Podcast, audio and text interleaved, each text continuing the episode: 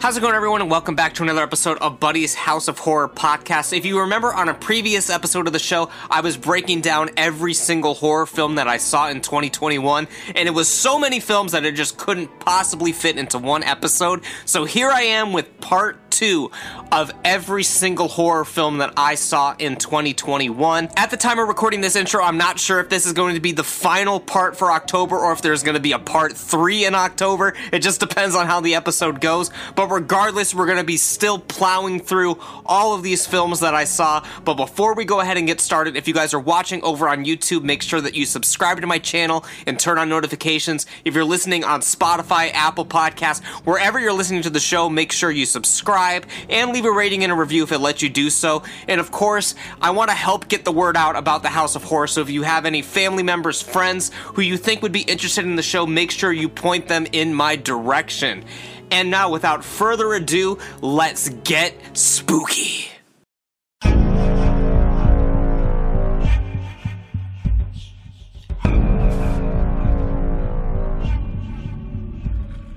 All right, ladies and gentlemen, boys and ghouls, we are rolling sound here on part two of every single horror film that I saw in 2021.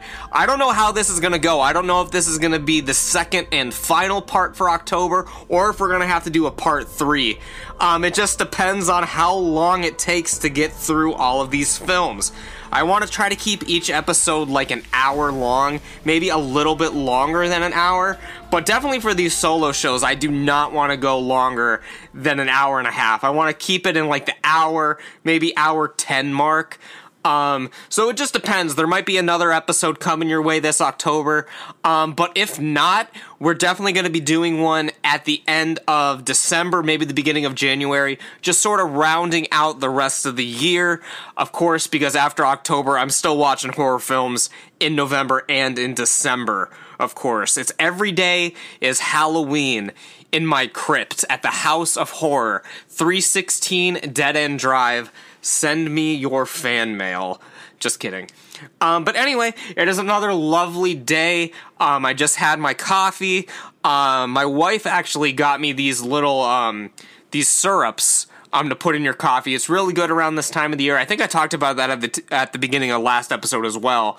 Um, but they're different flavors. Um, so I'm on a new flavor this time. This one is like pumpkin cinnamon roll, and the last one was some other sort of pumpkin sort of thing. Uh, but they definitely have distinct flavors. Uh, maybe if I do a third part of this, I will have to try the third and final flavor of the syrups that my wife has so graciously provided for me. Um, but regardless, we are going to be tackling some more films today, as I said, and we're just in the middle of March. Um, we're still on March 20th, so we still have a full almost like nine months or something to go until we get up to the point of where I'm watching this, um, recording this rather, I mean.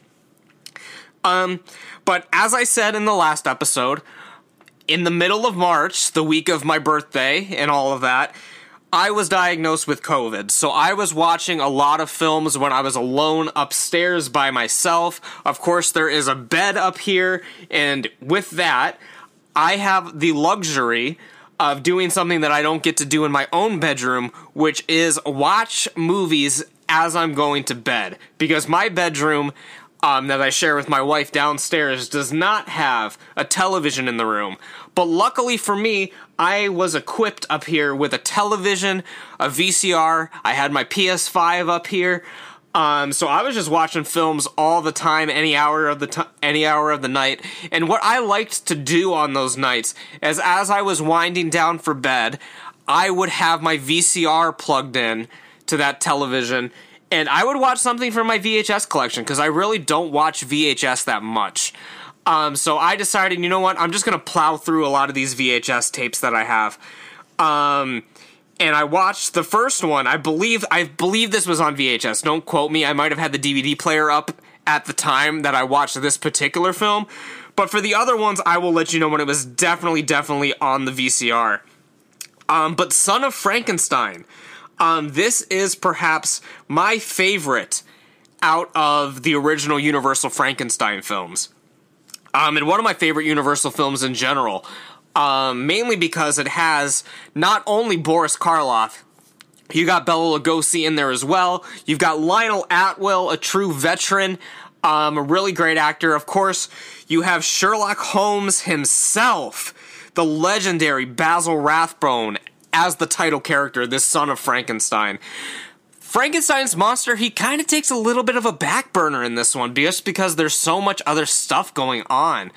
But in a way, it kind of works. It's sort of like less is more with the monster because there's so much other shit going on. Um, I will read the description for you guys. Of course, this was from 1939. This is rounding out sort of the 30s um, Universal Monster. This is sort of what kicked off the original second wave of the Universal films when they started making them again. This film was originally supposed to be in color, actually, um, but for whatever reason, they couldn't get the Jack Pierce makeup to look correctly, so they opted for black and white yet again. And I think they made the right call. I don't think that having one random Frankenstein film that's in color and then everything that came out after that, unless they continued to make them in color, but I don't think they would because it was more expensive at the time. Um, I don't think it would have I don't know. It's kind of weird. Like I when I think of Universal films, I think of them in black and white. So it would have just been very strange to have it in color. Um but the black shadows of the past bred this half man, half demon, creating a new and terrible juggernaut of destruction. One of the sons of Frankenstein finds his father's monster in a coma and revives him, only to find out he is controlled by Igor, who is bent on revenge. Of course, Igor, played by Bela Lugosi, perhaps my favorite performance from Bela Lugosi besides Dracula. He also gives very, very good performances in the Poe films that were going on or a few years prior to this, The Black Cat, The Raven, Murders of the Rue Morgue. Um, Lugosi was just killing it, man. Um, literally and figuratively in these films. Um, great, great actor, very underrated. Everyone just knows him for Dracula, but really he popularized both Dracula and Igor. Um, and I mean, Igor is a horror icon these days as well. You see, there was just a movie called Igor that came out a few years ago. Of course, he was parodying in Young Frankenstein. Igor is just a staple of horror history. Um, so I guess you really have Bela Lugosi to thank for not only Dracula but for Igor as well in terms of the perception of these characters because of course Dracula was in literature and stuff like that but the version of Dracula we all know and love is Bela Lugosi. But regardless, Son of Frankenstein, I hate to do this again to you guys, but this is another one that I talked about in my horror sequels podcast, so I'm not going to harp on it very long here. Just know that it is a great film. If you want a lot more details, you can go and watch that episode where I discuss it with the Midnight Jester Mandroid himself, Miles. Um, and yeah, so definitely go check it out. I also talked about that in my top 10 Universal films episode that I did a few years ago. Um, so I've talked about it on the channel quite a bit. Um, so I don't really think I need to go too in depth on that. Again, I watched this one like as I was about to go to sleep. Um, and that's just something I like doing. I like watching like Universal films before bed. Um, they're sort of like comfort films to me, bizarrely enough. Um, so the next films that I watched were actually on my birthday, March 22nd. Um, because on the 21st, I was watching films on the 21st, they just were not horror films. Um, I watched the Rurouni Kenshin films, The Samurai X Trust and Betrayal, and Reflection. Um, but that is a whole story for a different day. Um, I think me and Dynamite Jared are going to have to do some reviews of those, especially now that the live action versions are out um, of the Samurai X story. So, following that up, on my birthday, was which was a very bad birthday by the way. I, if you can't imagine spending your birthday completely isolated alone upstairs can't see anyone can't do anything um, it was just very very depressing birthday. The last birthday of my 20s was spent in isolation. Imagine that. Next year i'm going to be 30 and the last actually the last two birthdays of my 20s were spent in quarantine because last year, of course, was when COVID all broke out around that time. So, I mean, you couldn't really do anything, you couldn't really go anywhere. Um, I mean, I had my wife, um, but, you know, it is what it is. Last two years of my twenties, just you know, tangled up. Here's the here's the thing that old people don't understand. Um, everyone wants to say all this shit like blah blah blah. Like, don't be upset about COVID. I think we have a reason to be upset. Um, because yeah, it's just two years or whatever, but we're losing our young years um, to isolation. And I'm sp- fr- quite frankly, I'm spending my hottest years under a mask, brother.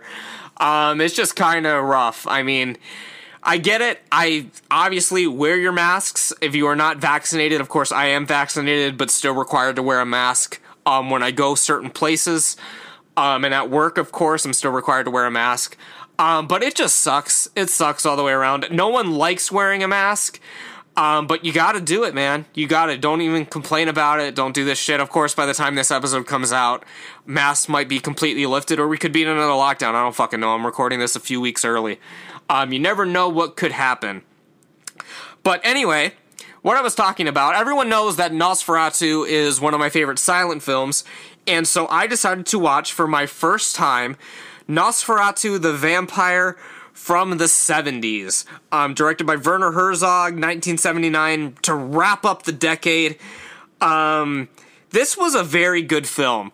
Um, I don't know how often I'm going to be revisiting it, um, but it was a very good film. Apparently, they're making another Nosferatu with uh, Robert Eggers, who was, of course, the director of The Witch and The Lighthouse. I love his films, and it is rumored that my boy Robert Pattinson will be playing the titular character Count Orlok slash Dracula slash Nosferatu, even though that's not actually his name, but everyone calls him it anyway.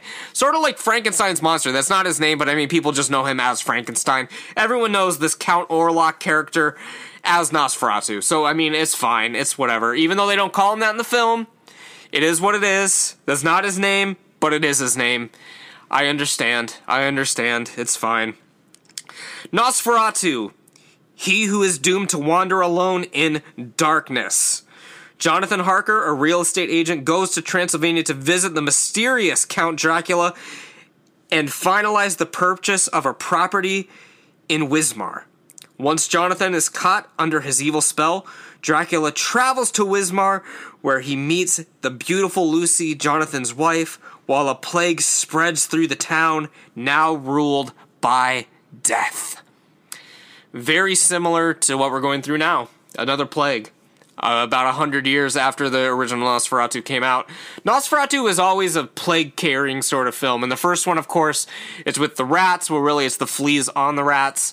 But in this one as well, it does the same sort of scenario. So it does follow the Dracula story, but Nosferatu is also its own twist on the story. Because there's certain things in Nosferatu that does not happen in Dracula. And I think it's cool that the remake of Nosferatu follows that same trend and it's not just a straight retelling of the Dracula story. It is a retelling of the Nosferatu story. Um, I really like this film a lot. It's very creepy. Um, I don't know if I'd call it scary, but I would call it creepy. I would call it unsettling. I call it disturbing.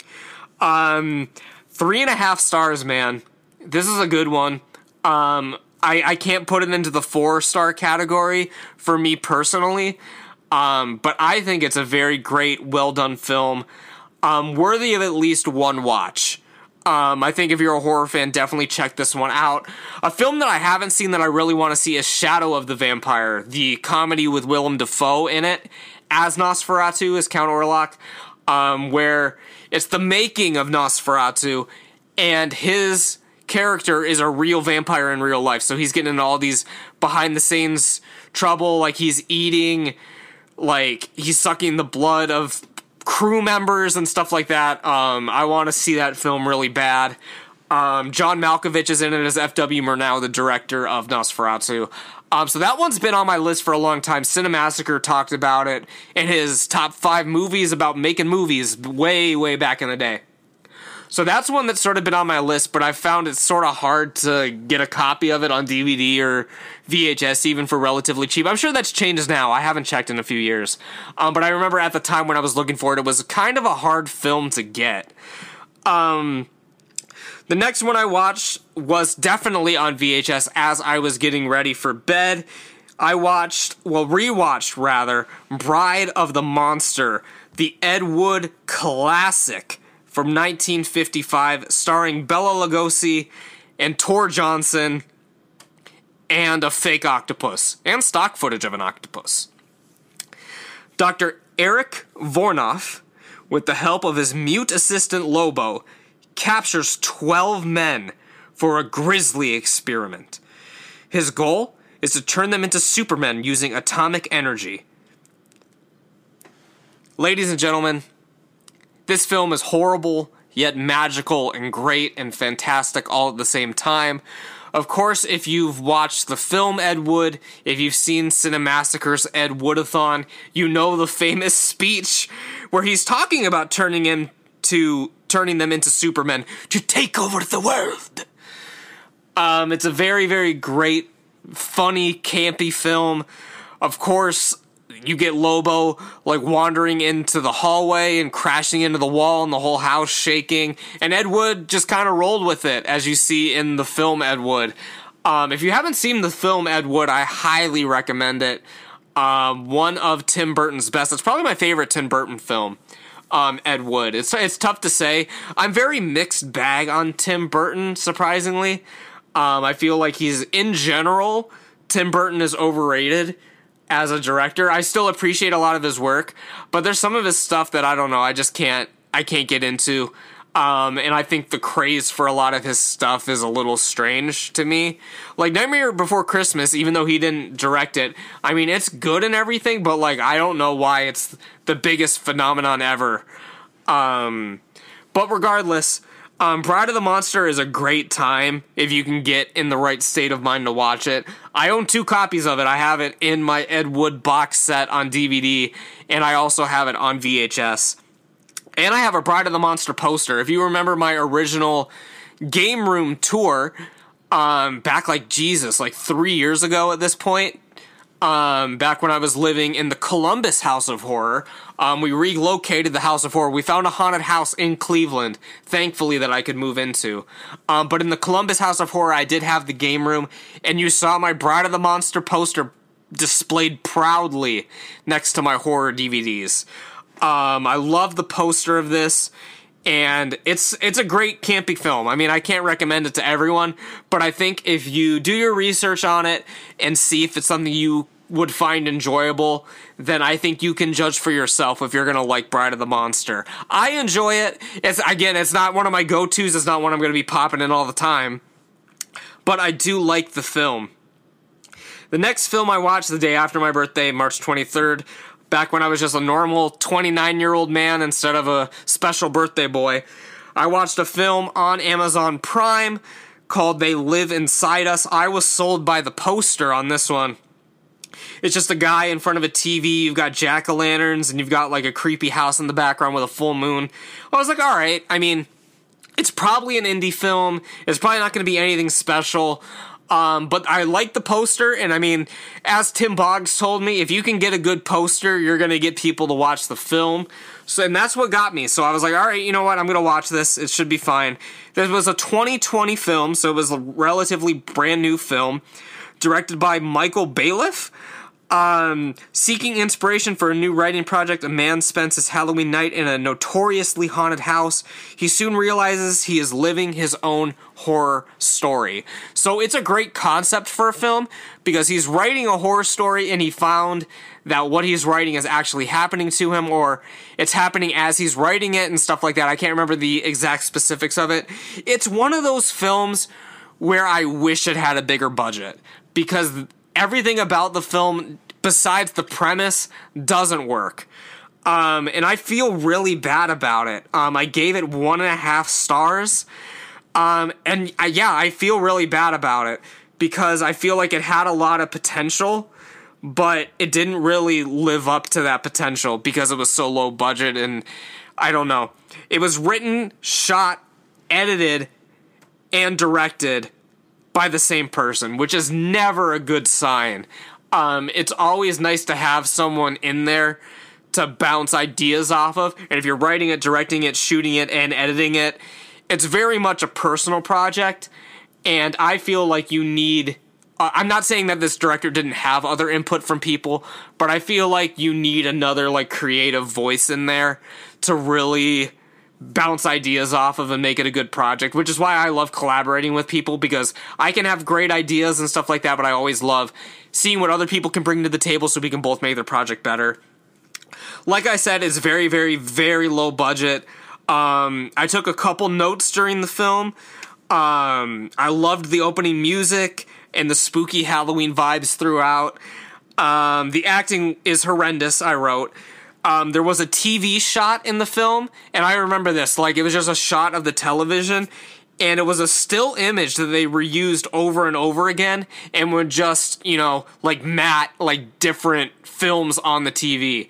So it was just the same static shot over and over again, but they would have the TV have like a different video on the TV, but you could tell that the background was just a static background and then they put the video in there in post.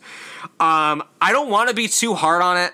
Like I feel like I'm bitching about it a lot. I don't want to be too hard on it because I know it was low budget, but I think the re- one of the main reasons why it doesn't work on this low budget is because it tries to be too serious for what it is. Um, and I think when you have a project this small and it's made on like an indie scale, you've got to try to have some fun with the concept and the subject matter and the script. Um, and I felt it was just being way too serious. Um, I liked how we see the stories he's writing. It's pretty much like getting a horror anthology because the stories he's writing are like coming to life. Um, it did have a good jump scare in the kitchen, and I remember really liking the score. I remember it having good atmospheric music, but there were like fake original songs in it, like with lyrics, and I remember those were pretty pretty bad. Um, again, I feel like I bitched about it a lot, um, but I do think this director has a lot of potential. Um, I just hope someday he gets a bigger budget um, and is able to get like some studio backing and really be able to make like a good, good horror film. Because um, I do see a lot of potential in this, but it just didn't hit the mark for me. Um, but again, like give him give him a couple mil and let him remake this um, with a studio and a crew and stuff like that, and some really talented actors.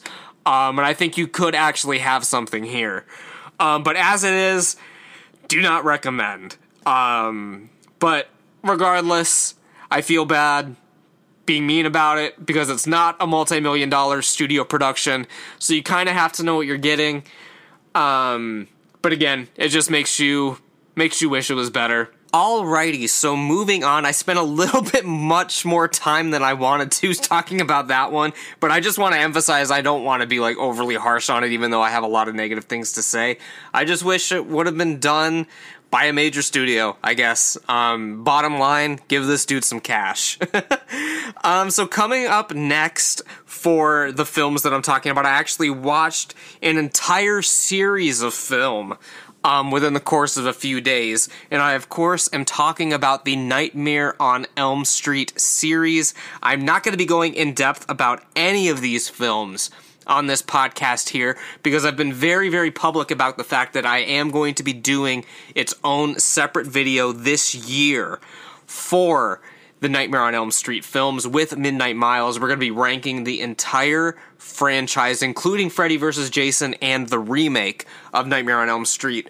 Um, so I'm not going to go in depth on any of these films here because we're going to be doing an entire hour long, maybe even longer than an hour episode about it. We haven't recorded it at the time of me recording this, so I'm not sure how long it's actually going to go, but it's going to be quite a lengthy discussion, um, similar to our Halloween podcast that we did the previous year. Um, where we ranked all of the Halloween films. We're doing the same thing with Nightmare on Elm Street.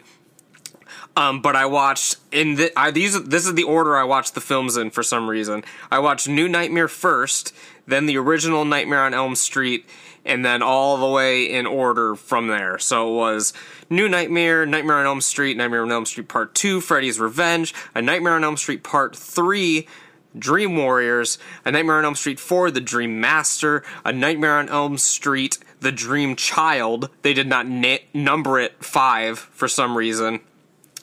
And Freddy's Dead, The Final Nightmare. Um, and then I took a couple days off um, in between those, and then watched Freddy vs. Jason and the remake of A Nightmare on Elm Street. on the same day. Um, but I took a little bit of a gap in between since those ones are a little bit different um, with the chronology.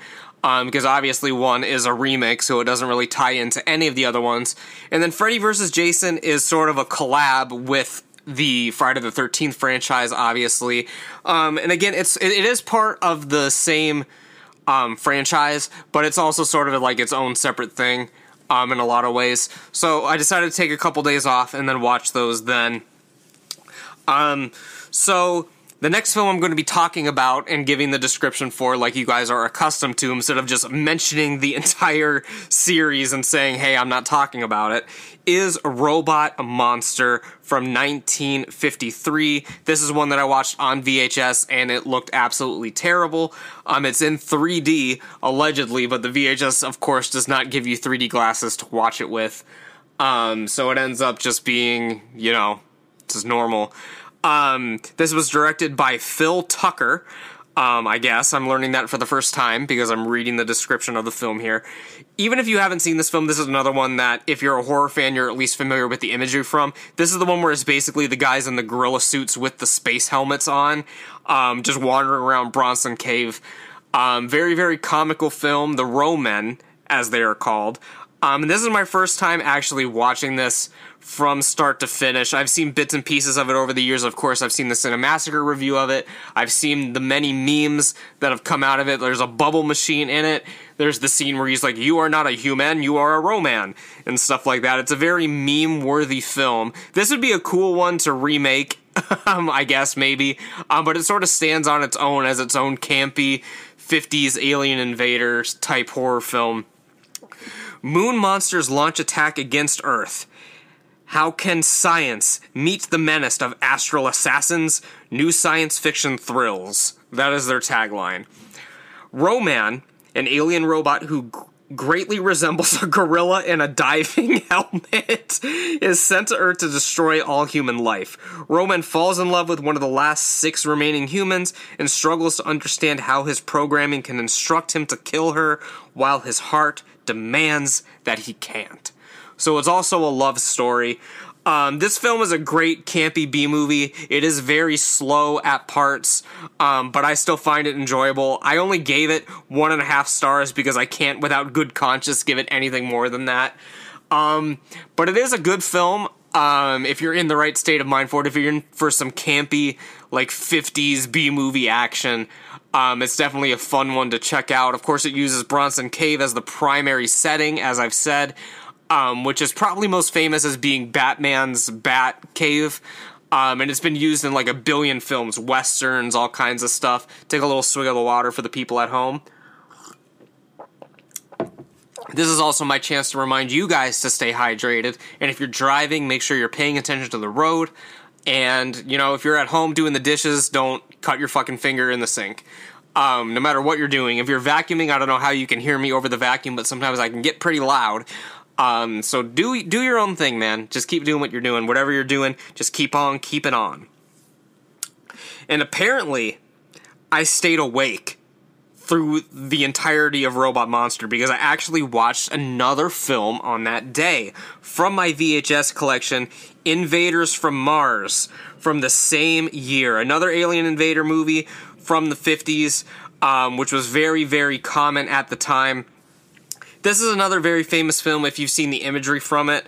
Um, Cinemassacre has called it basically the poor man's War of the Worlds.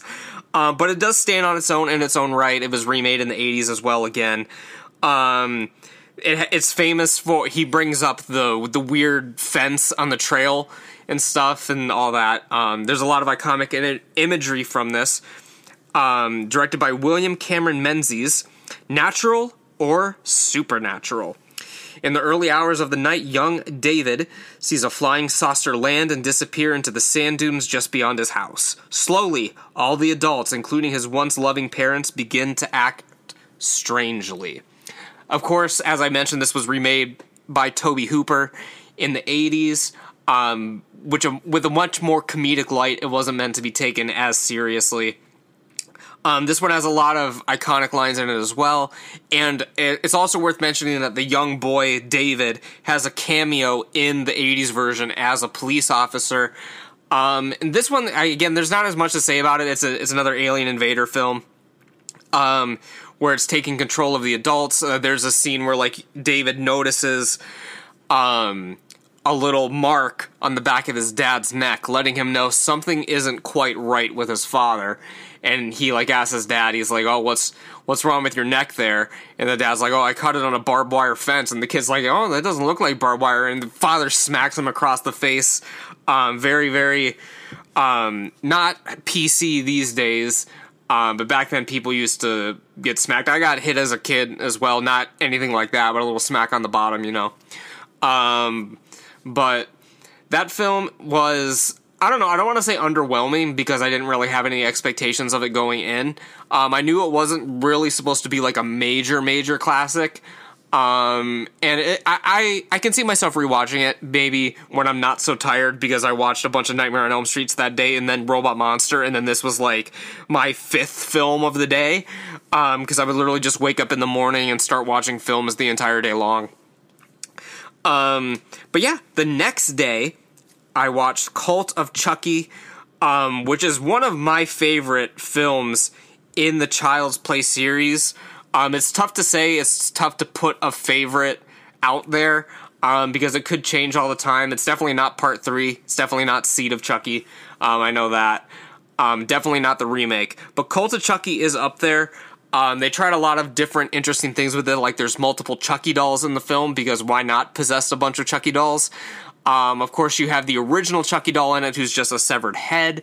You have um, the original kid Andy, now an adult in the film. Um, and the entire film takes place in a mental hospital, which is a different sort of scenario than you get with a lot of your Child's Play films. It's a different setting. Normally, it's a haunted house. Chucky's been in a school. Um, but this entire thing pretty much takes place in the mental hospital. And the tagline is You may feel a little prick. Get it? Because they're in a hospital, and Chucky is a little prick, and a little prick is like a shot. Get it? Nice tagline. Confined to an asylum for the criminally insane, Nica Pierce is convinced that she, not Chucky, murdered her entire family, of course, referring to the previous film Curse of Chucky. But when the psychiatrist introduces a new therapeutic good guy doll with a familiar face, a string of new grisly deaths lead, leads Nica to wonder if she isn't crazy after all.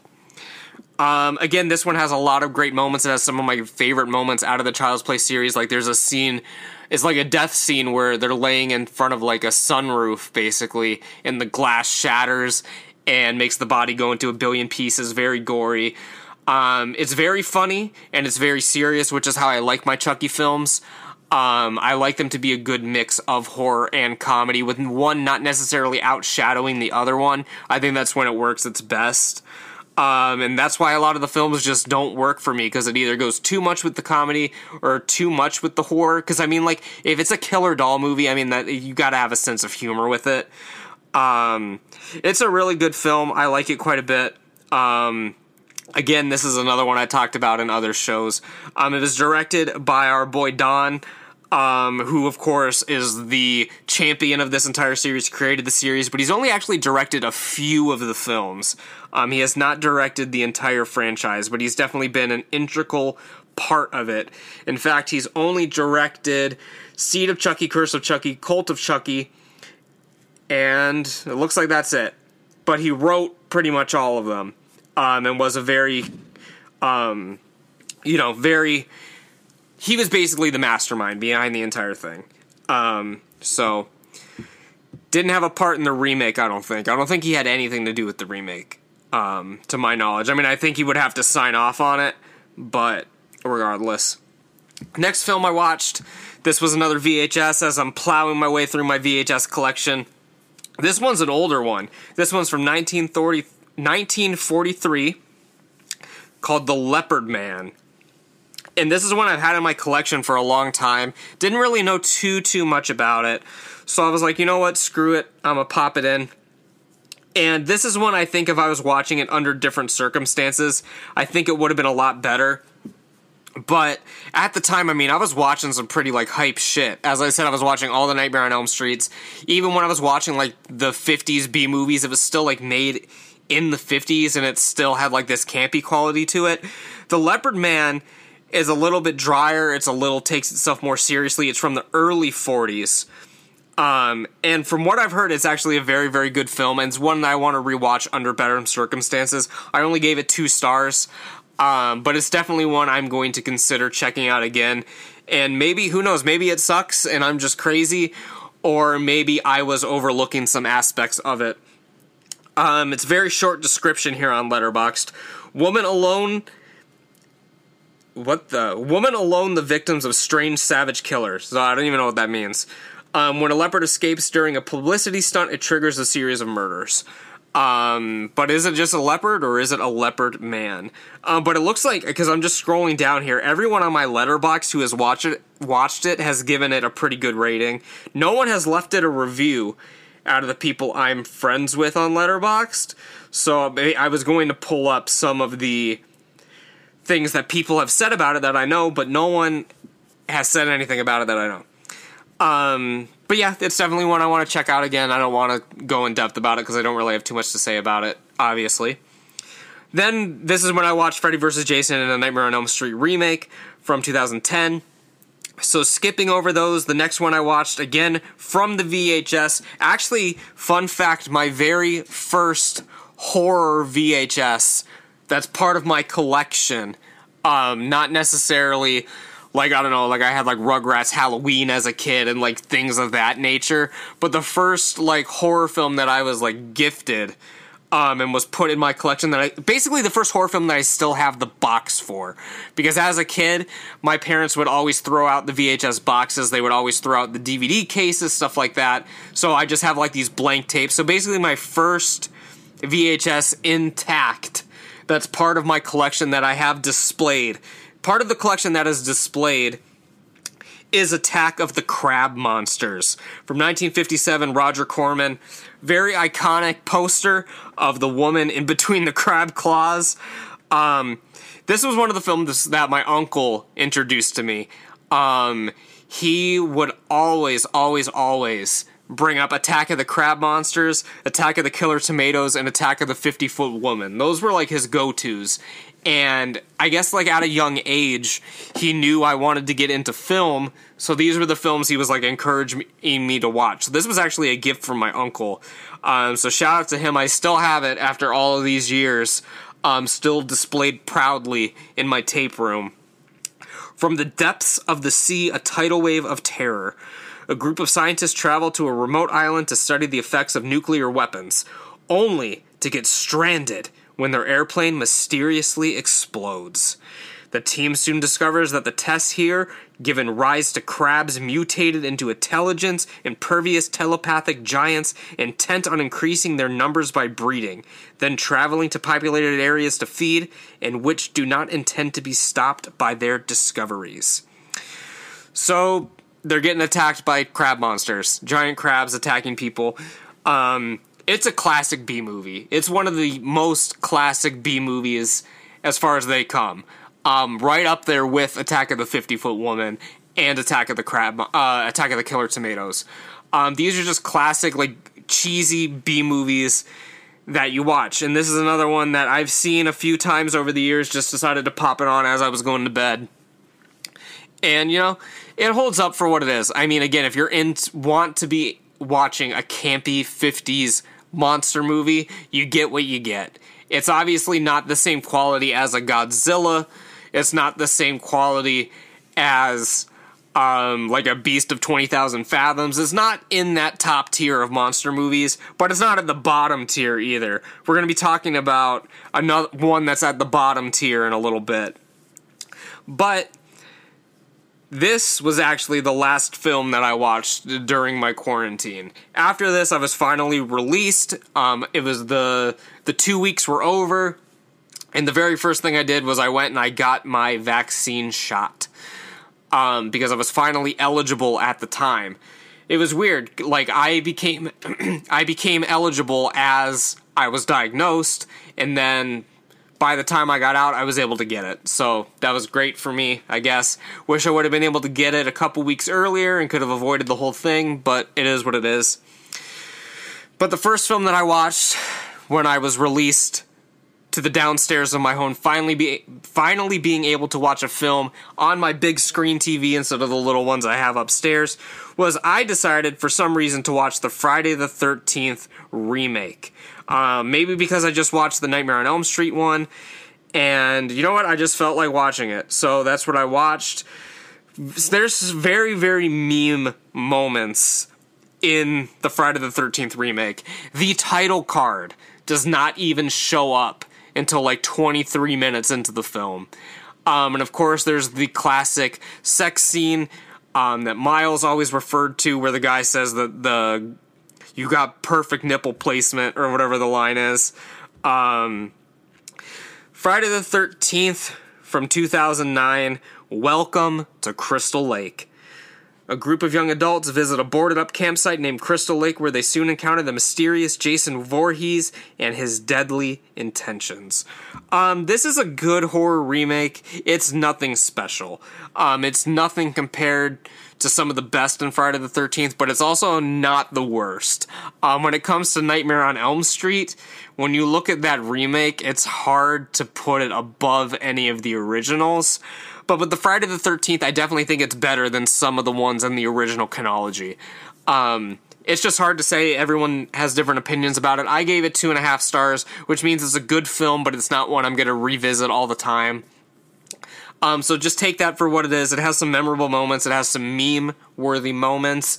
Um, Jason is cool in it. Obviously, it shows him. Basically, it shows the stages of Jason um, I believe he has like the sack head at some point, and then he gets the mask later on. Um, it's just a good film. The next film that I watched from 1977, House. Not to be confused with the American film named House. This is the Japanese House called Hausu in Japan.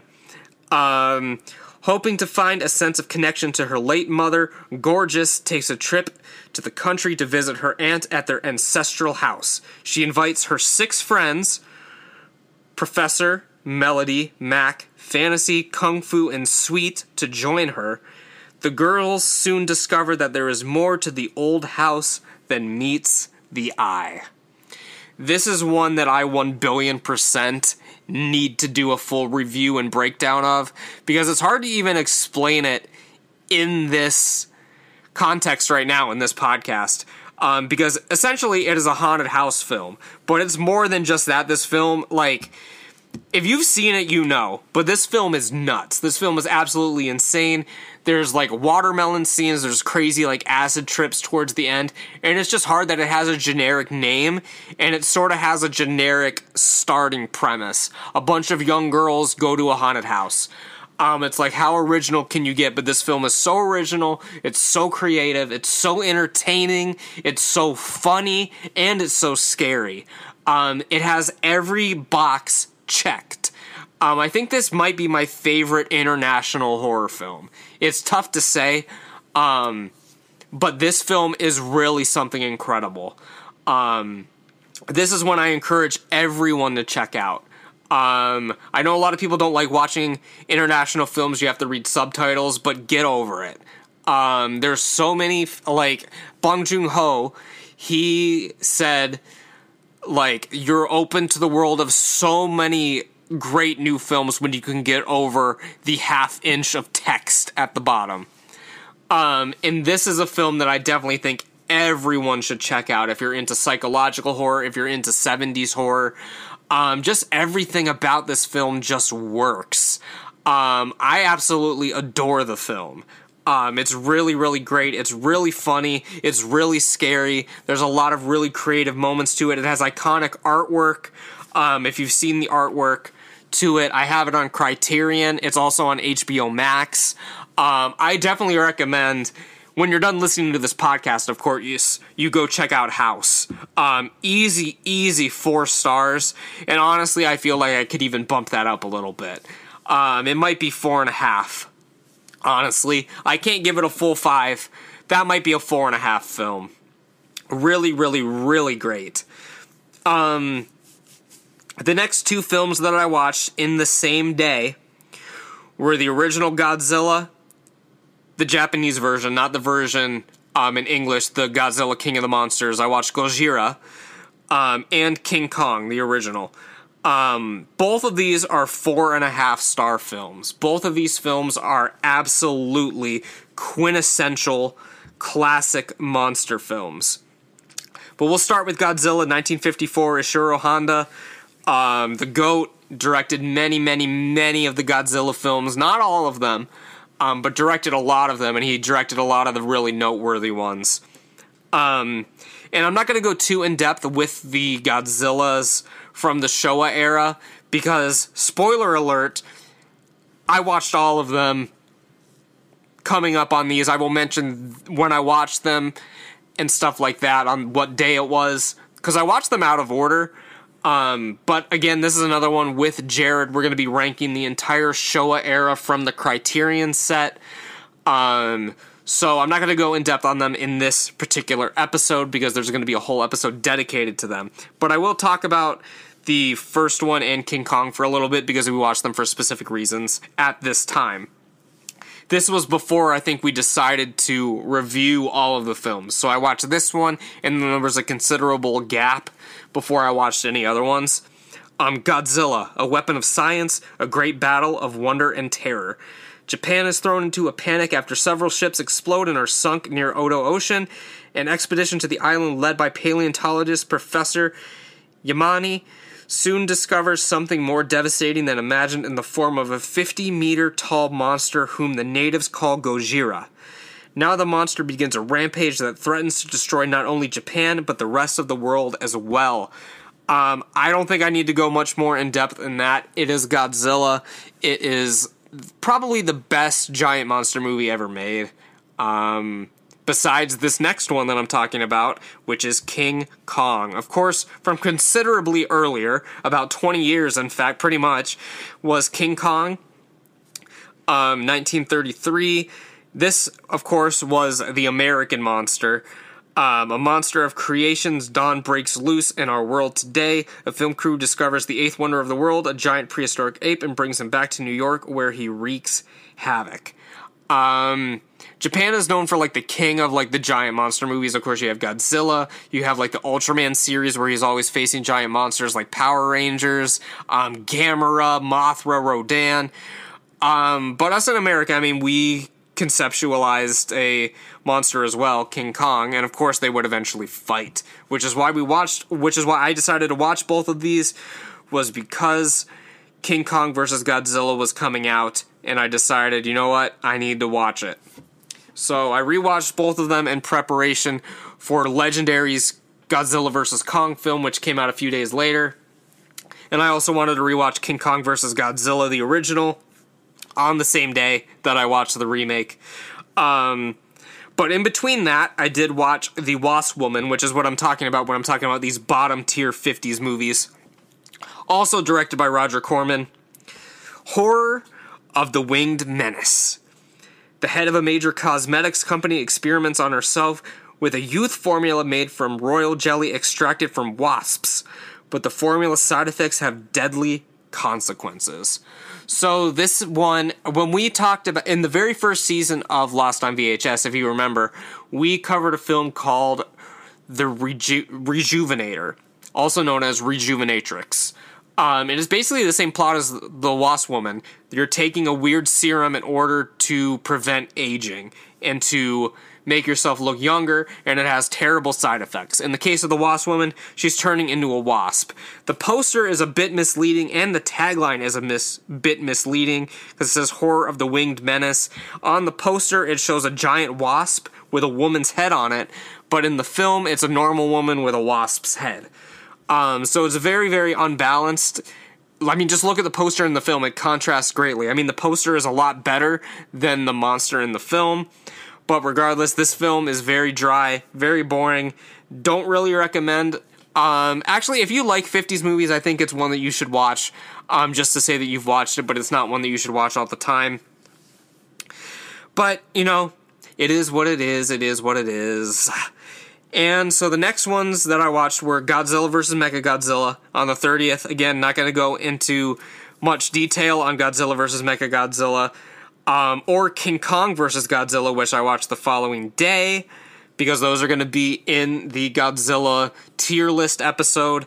And of course, after that, I watched Godzilla versus Kong, which me, Jared, and Miles all did a podcast about. Of course, it was a brand new film. It was my first time back in the cinemas in over a year. Um, I believe the last film I watched was Sonic the Hedgehog in February, and this and this was at the end of March. I'm very happy to be back at a movie theater watching movies with a bunch of people. It's my favorite way to watch movies is in the theater. Um, I also love watching them at the drive-in. I haven't been back to the drive-in this year. I gotta get back to the drive-in. Holy shit, dude! The drive-in's awesome. If you guys haven't been in the drive-in, um, but this, of course, directed by Adam Wingard. One will fall. In a time when monsters walk the earth, humanity's fight for its future sets on Godzilla and Kong on a collision course that will see the two most powerful forces of nature on the planet collide in a spectacular battle for the ages. Um, again, did a whole podcast with this with the Midnight Jester and Dynamite Dingbat, so go ahead and check that out. And that rounds out March, man.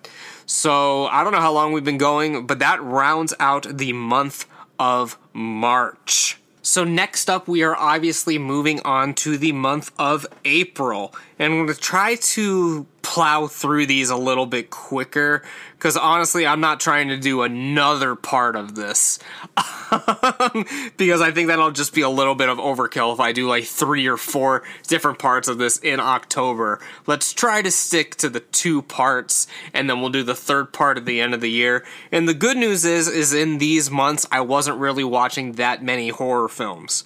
So, I, it'll be easier to plow through a lot of these. But starting off in April, I watched the illustrious Plan 9 from Outer Space, of course, directed by Edward D. Wood Jr., the GOAT, um, from 1957, starring quote unquote Bela Lugosi, Tor Johnson again, and Vampira. Um, this is applauded as the worst film ever made. I disagree. This film is great. This film is awesome. It's very bad. That doesn't mean it's the worst film. The worst film ever made should be a film that's not enjoyable. The worst film ever made should be a film that you can only watch like two minutes of and turn off. A film that you're watching the entire duration, the 79 minutes, and having a great time, can no way, shape, or form be called the worst film ever made. I don't even think it's Ed Wood's worst film. Ed Wood has made way worse films than Plan 9 from Outer Space, but this is the one that gets all of the attention. Unspeakable Horrors from Outer Space paralyze the living and resurrect the dead. Um, this one has a very long description on Letterboxd, so I'm not going to read it. Um, but Plan 9 from Outer Space, it's great. It has the scene where Tor Johnson gets stuck coming out of the graveyard site and of course, the dead are coming back to life. There's aliens involved because, of course, it is the plan from outer space. It's the ninth plan. I'd hate to see what plans one through eight were. Um, Bela Lugosi, of course, unfortunately passed away um, before they were making a lot of the scenes in the film, but they had some pre recorded footage of him that they were planning on using for another project that they were able to incorporate into this film. And of course, they ended up using Ed Wood's wife's chiropractor to fill in for Lugosi as like a body double, even though he's like way taller and you can tell he looks absolutely nothing like him. And he just sort of covers his face with the cape. Um, which is what really, really popularized the vampire covering his face with a cape um, which had only happened a few times before that. Even though I mean, again, it was it was parodying and Abbott and Costello meet Frankenstein and stuff, so it had happened before that. But this is really the one you think of where the vampire is just kind of walking around with the cape covering his eyes the entire time. Um, it's a really good film um, for what it is, and for what it is is a bad film, but I adore it. It's great. There's a lot of there. Every time I watch this film, there's something weird that I never noticed before. Um, and again, it's one of those films that is absolutely essential. I think every horror fan needs to watch Plan 9 from Outer Space at least once. Um, the next film I watched with Jared was Godzilla vs. Hedorah. Again, not going to talk about that one. Um, Godzilla vs. the Smog Monster, as it's known um, as well. Um, but Hedorah is the name of the smog monster. The next film I watched is not a horror film, but it's very horrible. We watched White Chicks for some reason. My wife insisted upon watching that one night. followed by Godzilla Raids Again. Again, skipping over that one. That's the second Godzilla film um, made. The only other one that's in black and white. Um, just the first one and Godzilla Raids Again. Um, the next one that I watched that I guess you could call it a horror film. It has horror elements. Was the Demon Slayer film Mugen Train. Um, this is one of the best anime films that I've ever seen. Um, and I had watched it because I knew it was getting a lot of hype. So what I wanted to do was I binged as much as the, as much of the series as I could before watching the film, watched the film and then finished out the series, and then of course watched the film again with my wife once she caught up with everything. This is another one I did a whole podcast with Jared about, so I'm not going to go in depth on it here, but it is worth mentioning. Um, not technically a horror film, but definitely, I mean, it's called Demon Slayer. There's demons in it. There's horror elements to it. There's a lot of great um, concepts brought forward in this one with the dreaming, and there's some scary stuff in this. There's some very disturbing things in it, um, having to do with Tanjiro's family um, in the nightmare sequences. There's a lot of really, really great stuff in this film. Um, so I definitely think if you're a horror fan and you haven't watched Demon Slayer yet, it's not a horror series, um, but I think it has a lot of like horror elements that people can get into. Um, the last film that I watched in April, as as you can see, we're plowing through April because there weren't as many films that I watched in April. Because March, obviously, I was watching a billion films all of the time. Um, but this film I watched with Miles after much um, deliberation.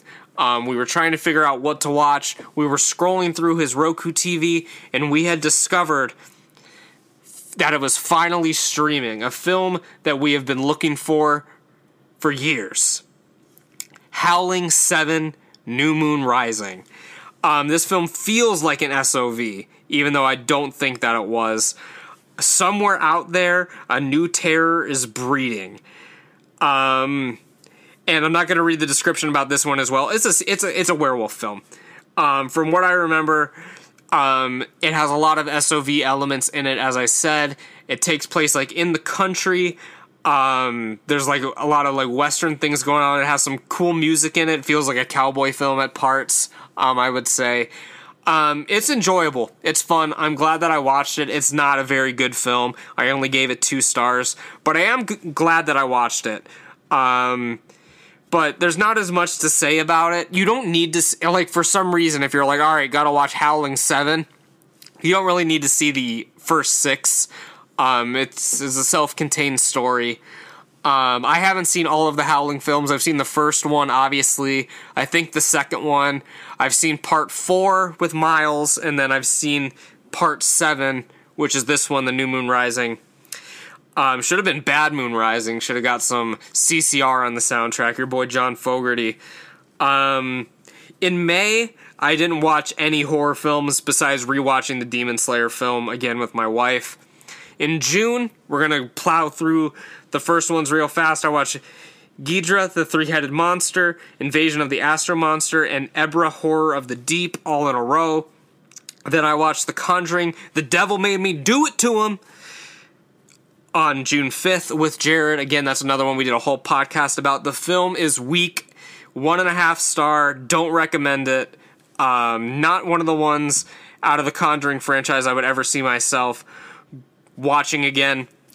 The next film, the classic Brandon Lee film, The Crow, which is a borderline horror film. It's a comic book film, action movie, but it fits Believe in Angels. Exactly one year after young rock guitarist Eric Draven and his fiancee are brutally killed by a ruthless gang of criminals, Draven, watched over by the hypnotic crow, returns from the grave to exact revenge.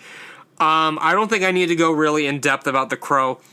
Um, it's a very, very iconic film. One of the most iconic films of all time, really. Um, Sting, the wrestler, based his gimmick off of The Crow. Of course, Brandon Lee unfortunately lost his life on the set of The Crow. Um, there probably would have been a lot of sequels with him. Um, very unfortunate circumstance. Um, and I'm not going to go in depth about that. I mean, you can look into it if you want to. Um, very unfortunate. I don't like talking about it. um, because it's just sad, dude. It's very sad. Um, but yeah, The Crow, recommend. The next film I watched was a film from 2021 called Awake. This was a Netflix film. Um, it was not very good. I don't really remember much about it. Um, the tagline says disorientation, hallucinations, hysteria, sleep is survival.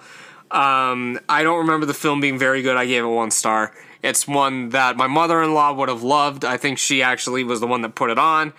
Um, I wasn't feeling it. I don't know if I wasn't in the right mood or what, um, but it's not very good in my opinion. Coming up on June 19th was Mothra vs. Godzilla. And then on June 27th was Southbound from 2015. This is an anthology film um, that we watched as a group. So Miles was over, Jared, Maisie, and of course my illustrious wife. The film contains five stories set on desolate stretches of a desert highway. Two men on the run from their past, a band on its way to a gig, a man struggling to get home, a brother in the search for his long lost sister, and a family on vacation are forced to confront their worst fears and darkest secrets in these interwoven tales. So, this one, unlike Trick or Treat, the stories are not happening at the same time. They're happening, they sort of like lead into each other. Each story, one story ends, and maybe a character crosses over into the next story to bridge the gap, or just a certain plot point is carried over. So they do all tie in together, but they're all very like they're not interwoven like in Trick or Treat when the stories are happening at the same time and it cuts in between the stories. This one is very much story starts, goes into the next story, goes into the next story, goes into the next story. So it's unlike a lot of anthologies like Creepshow where each story is like self-contained and then they sort of bridge the gap with like little skits and narrations and stuff like that or they just straight up end and then the next story starts. This one does feel like an entire film like a cohesive picture because they all tie together. My two favorite stories are the ones that are in the center. Um, the band on its way to a gig, um, and the one where the man struggles to get home. And those two, of course, tie in together. The character carries over from that.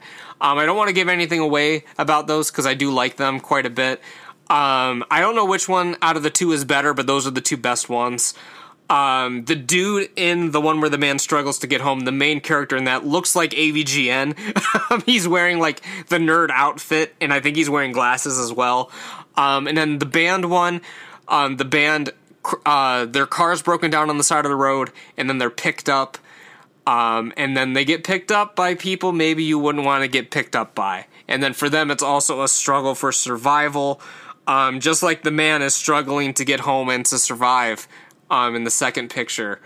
Um, well, technically the third. The first one's very short, and then the second one is really where it gets going. This third one continues the momentum.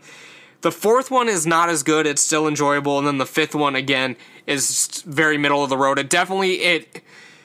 The best part is those two middle segments. Um, so those that's the highlight of the film for me. Those two segments, of course, they blend together. A character does carry over between the two of those.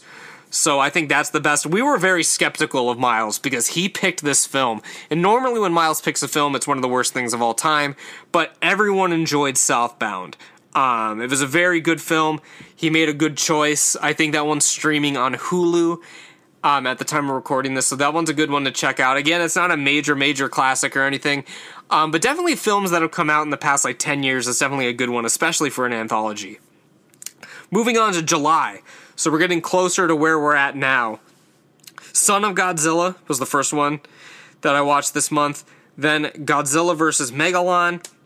And then A Quiet Place Part 2. This, of course, is the continuation of the film A Quiet Place, which happened a few years earlier, directed by John Krasinski, of course, from Office fame. Silence is not enough. Following the events at home, the Abbott family now face the terrors of the outside world, forced to venture into the unknown. Into the unknown. Anyway, I don't want to get copyright struck. They realize that the creatures that hunt by sound are not the only threats that lurk beyond the sand path. Um, since this film is so new, I don't want to go in depth or give anything away about it, obviously. I did enjoy the film. I think it's a lot better than the first film. Um, the first film I thought was a little overrated. It was still good, but everyone was making it seem like the fucking second coming. Um, but the second coming of a Twilight of wow, a Quiet Place, not a Twilight Zone. What the hell was I talking about? I gave it three and a half. I thought it was good. It does have a prequel element to it, um, where it shows the first attack of these creatures, and then of course the rest of the film is the aftermath after the events of the first film. So it does jump between years.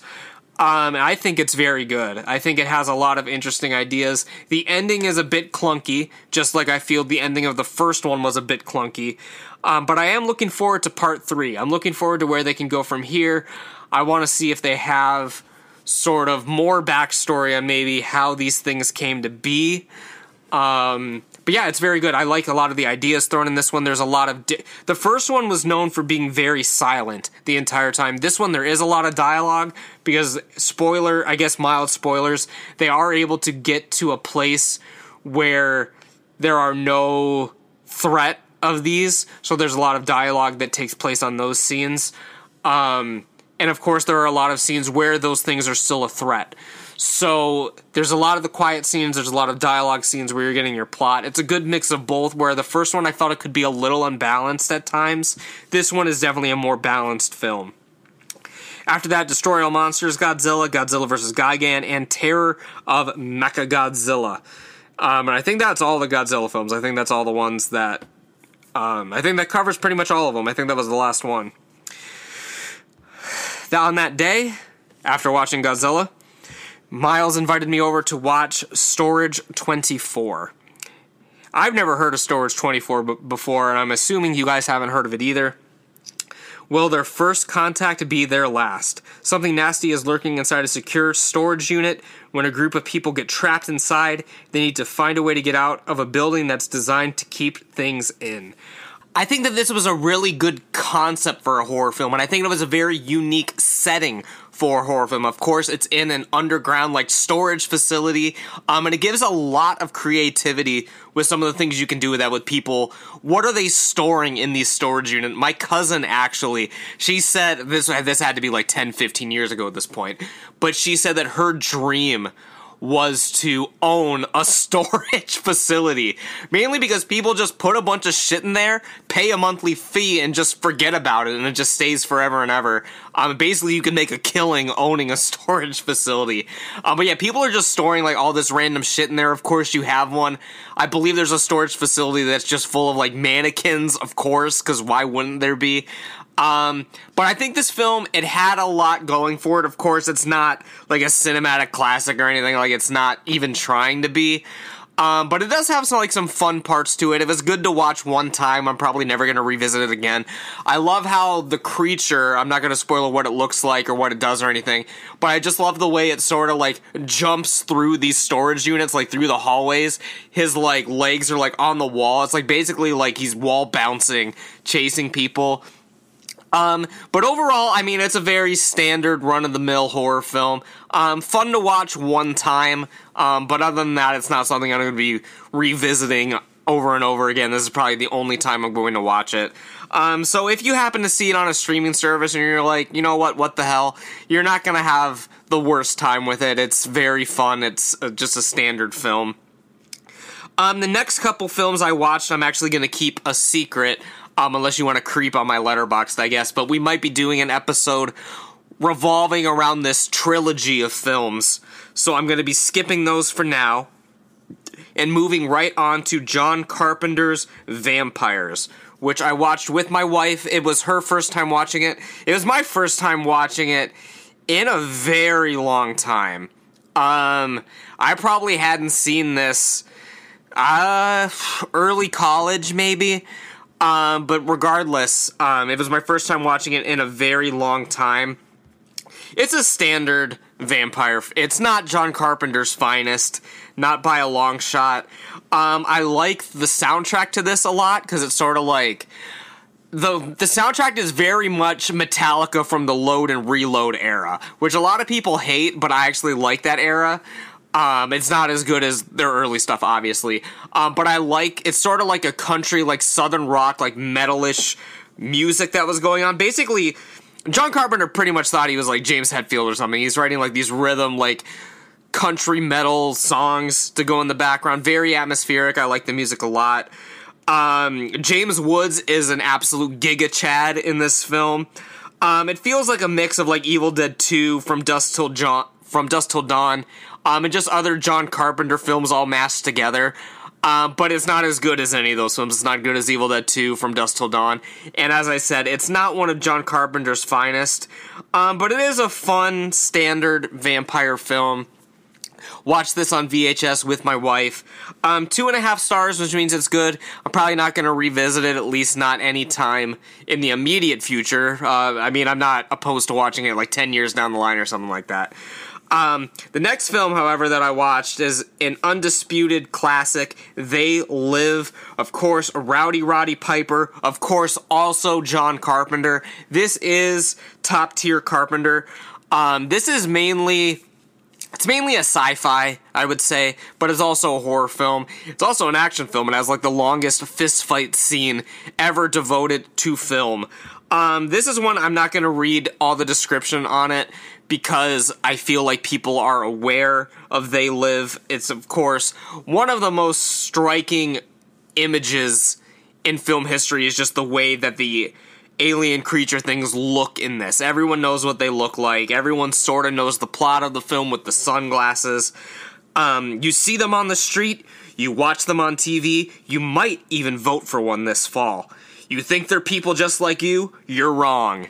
Dead wrong. Um, there's a lot of social commentary going on in this as well. Um, it's just overall a really good, really solid sci fi horror film with one of the greatest guys to ever do it, John Carpenter. And Rowdy Roddy Piper is a trip in the film. Um, he's great. It's very mainly when like pro wrestlers are like doing films. It's like, all right, this could be good, could be bad, but like Roddy Piper, he always gives like a good performance, um, even when it's in like some shitty stuff. Um, the next film that we watched was Saint Maud. Um, this is a film Miles really wanted us to watch together, um, but for some reason it didn't work out. We ended up just watching it by ourselves. Your Savior is coming. Having recently found God, self effaced young nurse Maud arrives at a plush home to care for Amanda, um, a dancer left frail from a chronic illness. When a chance encounter with a former colleague throws up hints of a dark past, it becomes clear there is more to Sweet Maud than meets the eye. And let me tell you, I don't remember shit from this film. Um, I remember it being fine, but I remember it being very slow throughout. Um, and I remember the ending scene being spectacular. I mean, there's an ending scene like you if you're actually invested in the story and stuff like that. When you come to the end and the ending pays off, um, I don't think you'll be disappointed. Um, but for me, just one good ending scene isn't enough to save the rest of the film, which I thought was pretty slow and pretty drawn out and not very great. I gave it two and a half because I can recognize that it is a well made film and stuff like that. But for me personally, I thought it was pretty slow. Um, the next films that I'm watching are also for another show, so I'm going to be skipping over those. Um, and then we watched. An, I watched one of the last Godzilla films that was on my list. I think that was the very last one I had to watch, which was All Monsters Attack at the end of July. Um, and the last couple films I'll talk about because again we're getting into a lot of the films that I'm going to be covering in their own single episodes on the show. Um, the last film I'm going to talk about, there's two. The last ones I'm going to talk about um, for this particular episode are Trilogy of Terror and the Scooby Doo movie from 2002. But we will start with Trilogy of Terror, of course, from 1975, directed by Dan Curtis, the mind behind Dark Shadows. Um, he was a producer on Kolchak the Night Stalker, um, the films. Um, and this is another TV movie. TV movies were really big at the time. A horror anthology containing three stories. A female college professor is aggressively pursued by one of her students. A prudish blonde, brunette determines that her free spirited blonde sister is evil, and a woman's night turns upside down after she purchases an ancient doll. Um, and everyone is familiar with this doll. You've seen it on the cover, even if you haven't seen the film. If you've probably seen this doll online, um, in various horror publications, websites, images, stuff like that. Especially around Halloween, he pops up a lot as well. Um, out of these three stories, the last one is obviously the best, the one with the doll. Um, but the first one is a lot of fun too, mainly if you are a fan of Dan Curtis's other work. Um, Kolchak, the Night Stalker, the film, is on the television at a drive-in in this.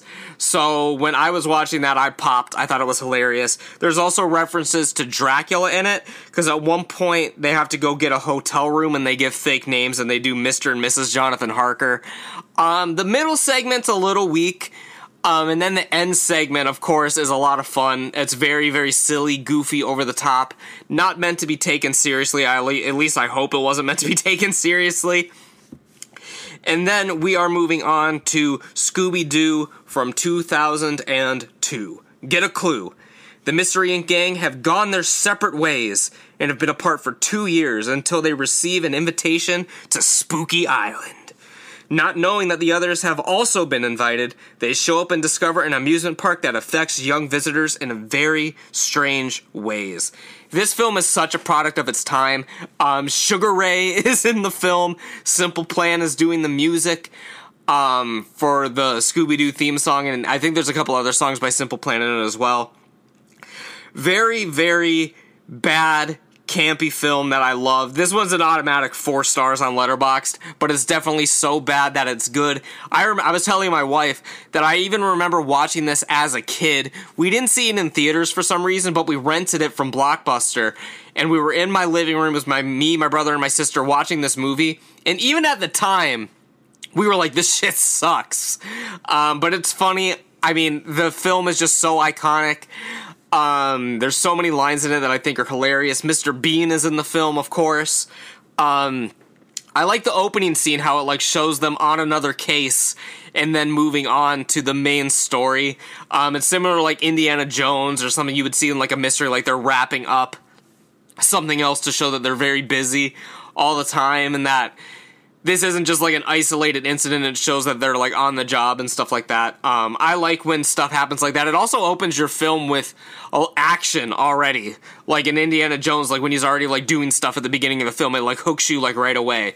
And this film does the same thing. It sounds ridiculous to compare it to anything good, any like good films out there, um, but it has like a similar concept. Um, of course, the effects are bad. There's a lot of horror references in it. There's a lot of like drug references in it, obviously, um, because it's Scooby Doo. There's the scene with the main girls, like the love interest of Shaggy. Her name is Mary Jane, and you're like, dude, that's like my favorite name.